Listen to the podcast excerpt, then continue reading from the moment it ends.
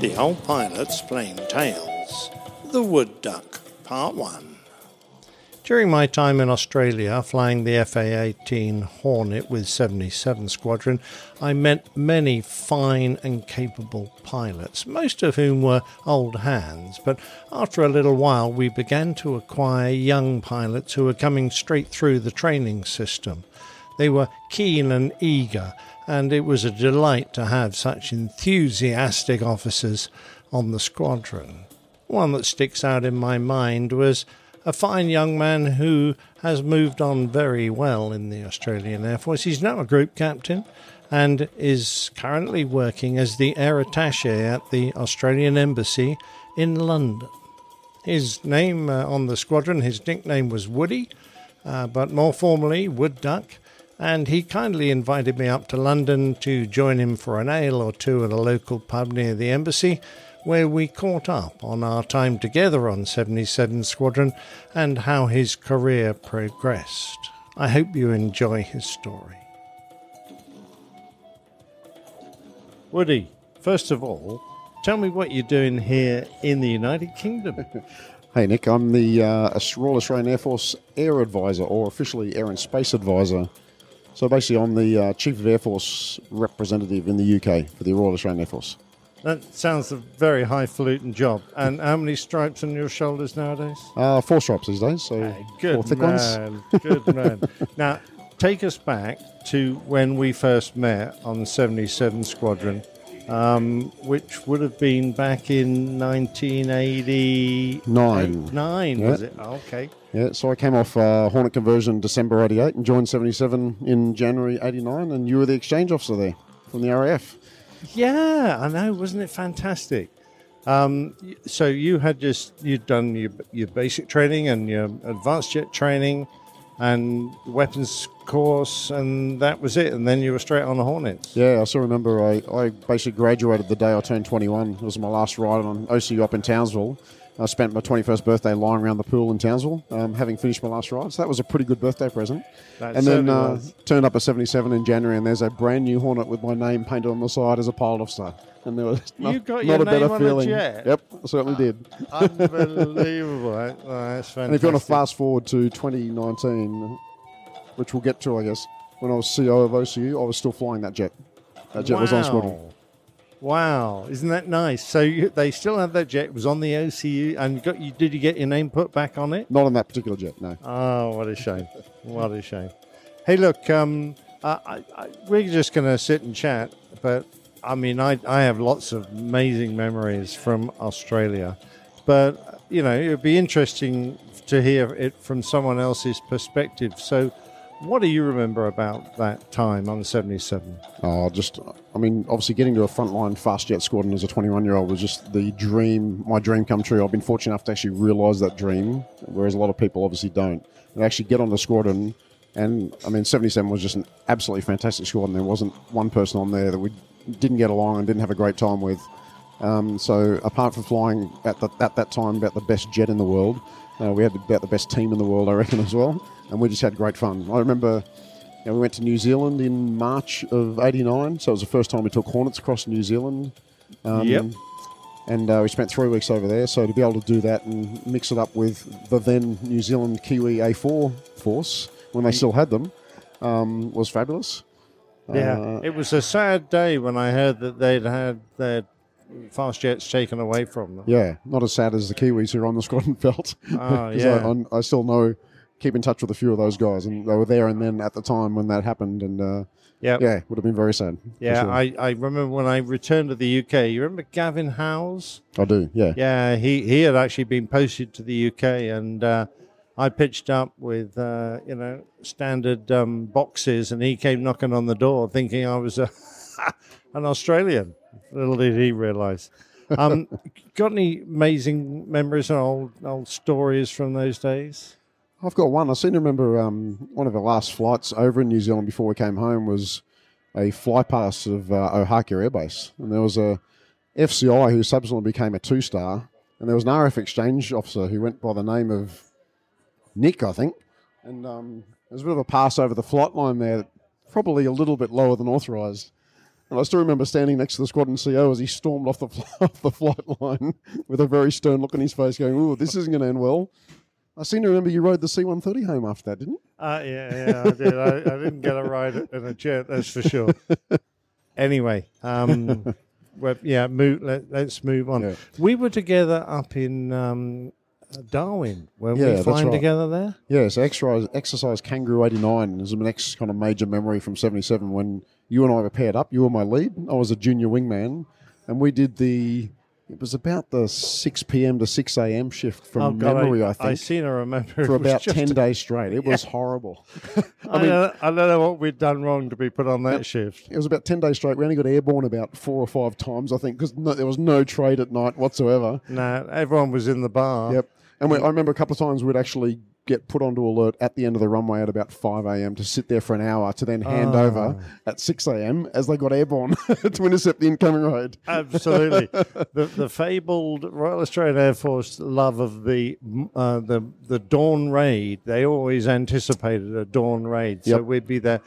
I'm trying to remember what they called it because we actually had to have an engine running That's right. uh, on the end of the runway, and uh, we're sitting there. And do you remember we used to plug some kind of uh, in? Intercom leading. Yeah, that's right. Yeah. Yeah. And and I, I seem to recall because as we were sitting there, with our chins nodding down onto our um, life vests, um, anything you did or said in the cockpit used to be transmitted to all the Hornets on the line. Yeah, that's right. I think we're on uh, like the Air Defence Network, something. There's an open, open mic chat.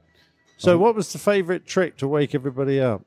I, I did it a couple of times. Was to press the um, emergency Uh, yeah, that's test right. button. The fire test button. The, f- engine yeah. fire test. Yep. So bitching Betty would suddenly right. go off saying, "Engine fire a left, engine fire a left," because that was transmitted to everybody. Yep. And before they realised what was going on, I remember these heads snapping around, everyone looking at seeing what That's was right. going on. I had forgotten that one. You're right. You're right. But there were a couple of there were a couple of good things. I, I remember making the sunrise a couple of times when we did get airborne, Oh, wasn't that, and that was pretty spectacular. Um, yeah, absolutely. But one of the scariest ones I'd done to date at that time as well was we got sent off to intercept a what turned out to be a P3 at low level over the ocean at night, lights out, um, and we're down at I think it was around 500 feet, sitting on the wing of this P3. With what no was lights. I doing? Something sensible, I hope. Yeah, I think you were sitting down the back at a higher altitude, just watching. yeah, that's right. Watching, Make sure I got it right.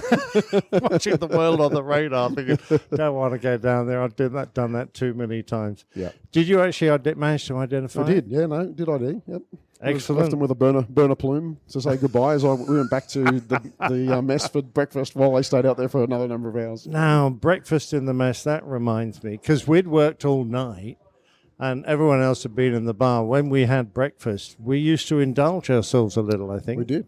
Because you could have, because it was 24 7 ops, you could have whatever you wanted for breakfast. So we actually, because it was our dinner, we had dinner at 6 a.m. or uh, 7 a.m. or something, and we'd have wine with dinner. Yeah. Everyone else is Yep. having their cereal.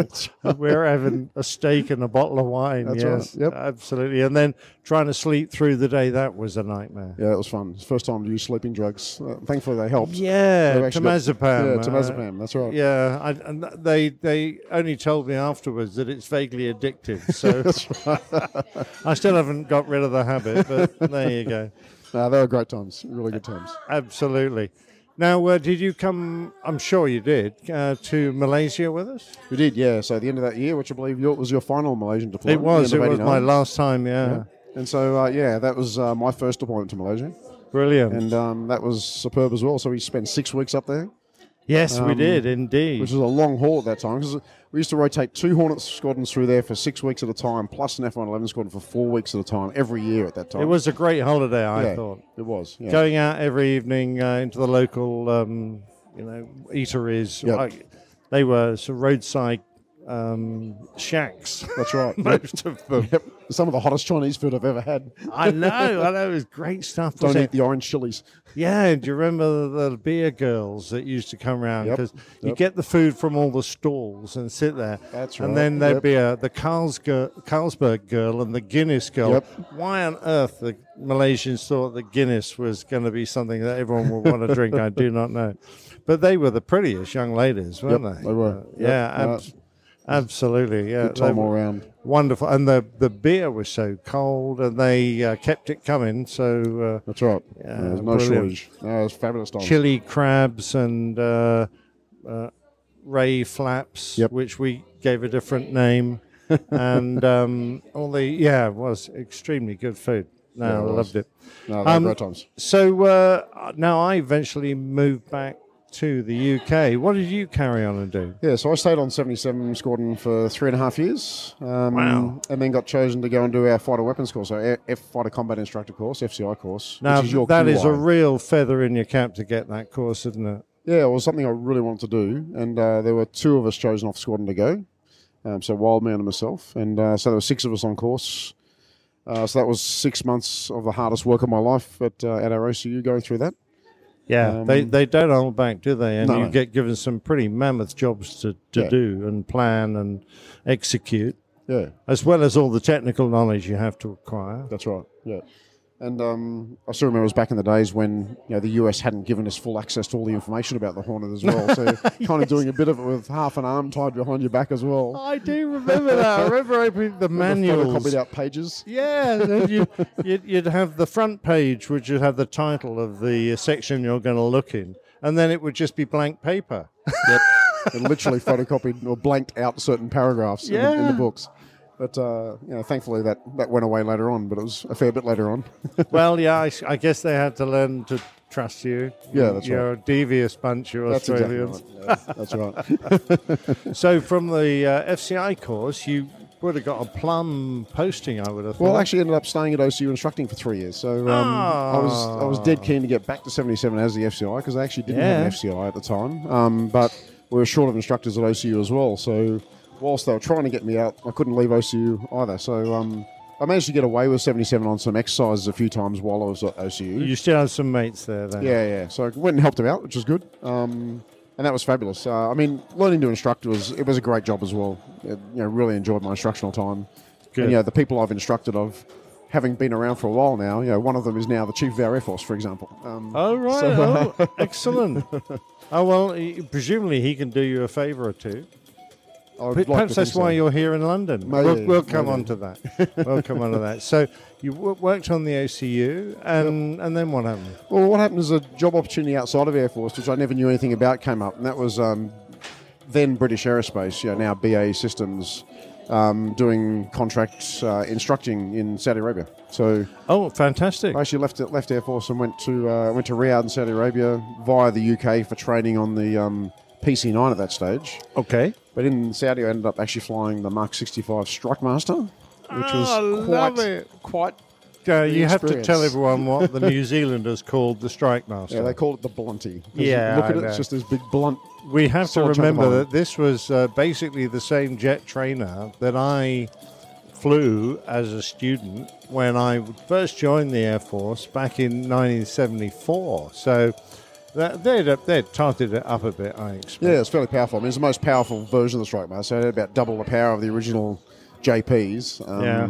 But of course, we fixed that by putting it in at an airfield 2,000 foot elevation in 45 degree heat, and then put underwing tanks on it as well. Oh, good lord. So doing formation takeoffs, even on a 10,000 foot runway where you're rotating at about 8,000 feet, was quite eye opening. My lord! oh hell! No, that sounds dreadful. No, thank you very much. I do remember a story of uh, a, a, a frontline, and he was a Jaguar pilot, not used to high levels of thrust. The Jaguar pilot is notoriously, sorry, the Jaguar is notoriously underpowered. Did his first uh, flight on a JP three. Uh, and he aborted the takeoff because he thought there was something wrong with the engine. It was called engineering design. Yes, it was indeed that that little old viper. Anyway, so um, it must have been fun flying out there. It was it was interesting flying. Um, very very different culturally, obviously, working in Saudi Arabia. Um, yeah, it would have been. So we had basically yeah. about 14 to 16 contract instructors on each squadron, but with Saudi Air Force command over the top. Mm-hmm. Um, and fortunately for me, from my perspective, I was actually doing basic navigator training rather than pilot training. So I got to fly Oh, the whole excellent! time. Yeah, yeah. You were doing all the polling Yeah, that's right. And, uh, and making these guys a bit sick. Uh, some would get sick. Yeah. the, the most interesting thing was normally the, the basic navigators were ones who'd failed their initial screening going through pilot training, and the majority of them would fail because they can't speak English. and Oh, then we had Lord. to turn them into navigators, whose primary requirement was to talk to the pilot in English. so that was a challenge in itself. Um, but uh, it, yeah, it was really interesting. I mean, some incredible uh, landscapes around around Saudi Yeah. Arabia to fly around in. A lot of low flying. Yeah, lots of low flying. Yeah, yeah. I mean, around Riyadh was relatively flat. Um, but Many thanks, Woody, and we'll join him again next time for the conclusion of the story of his life in the air.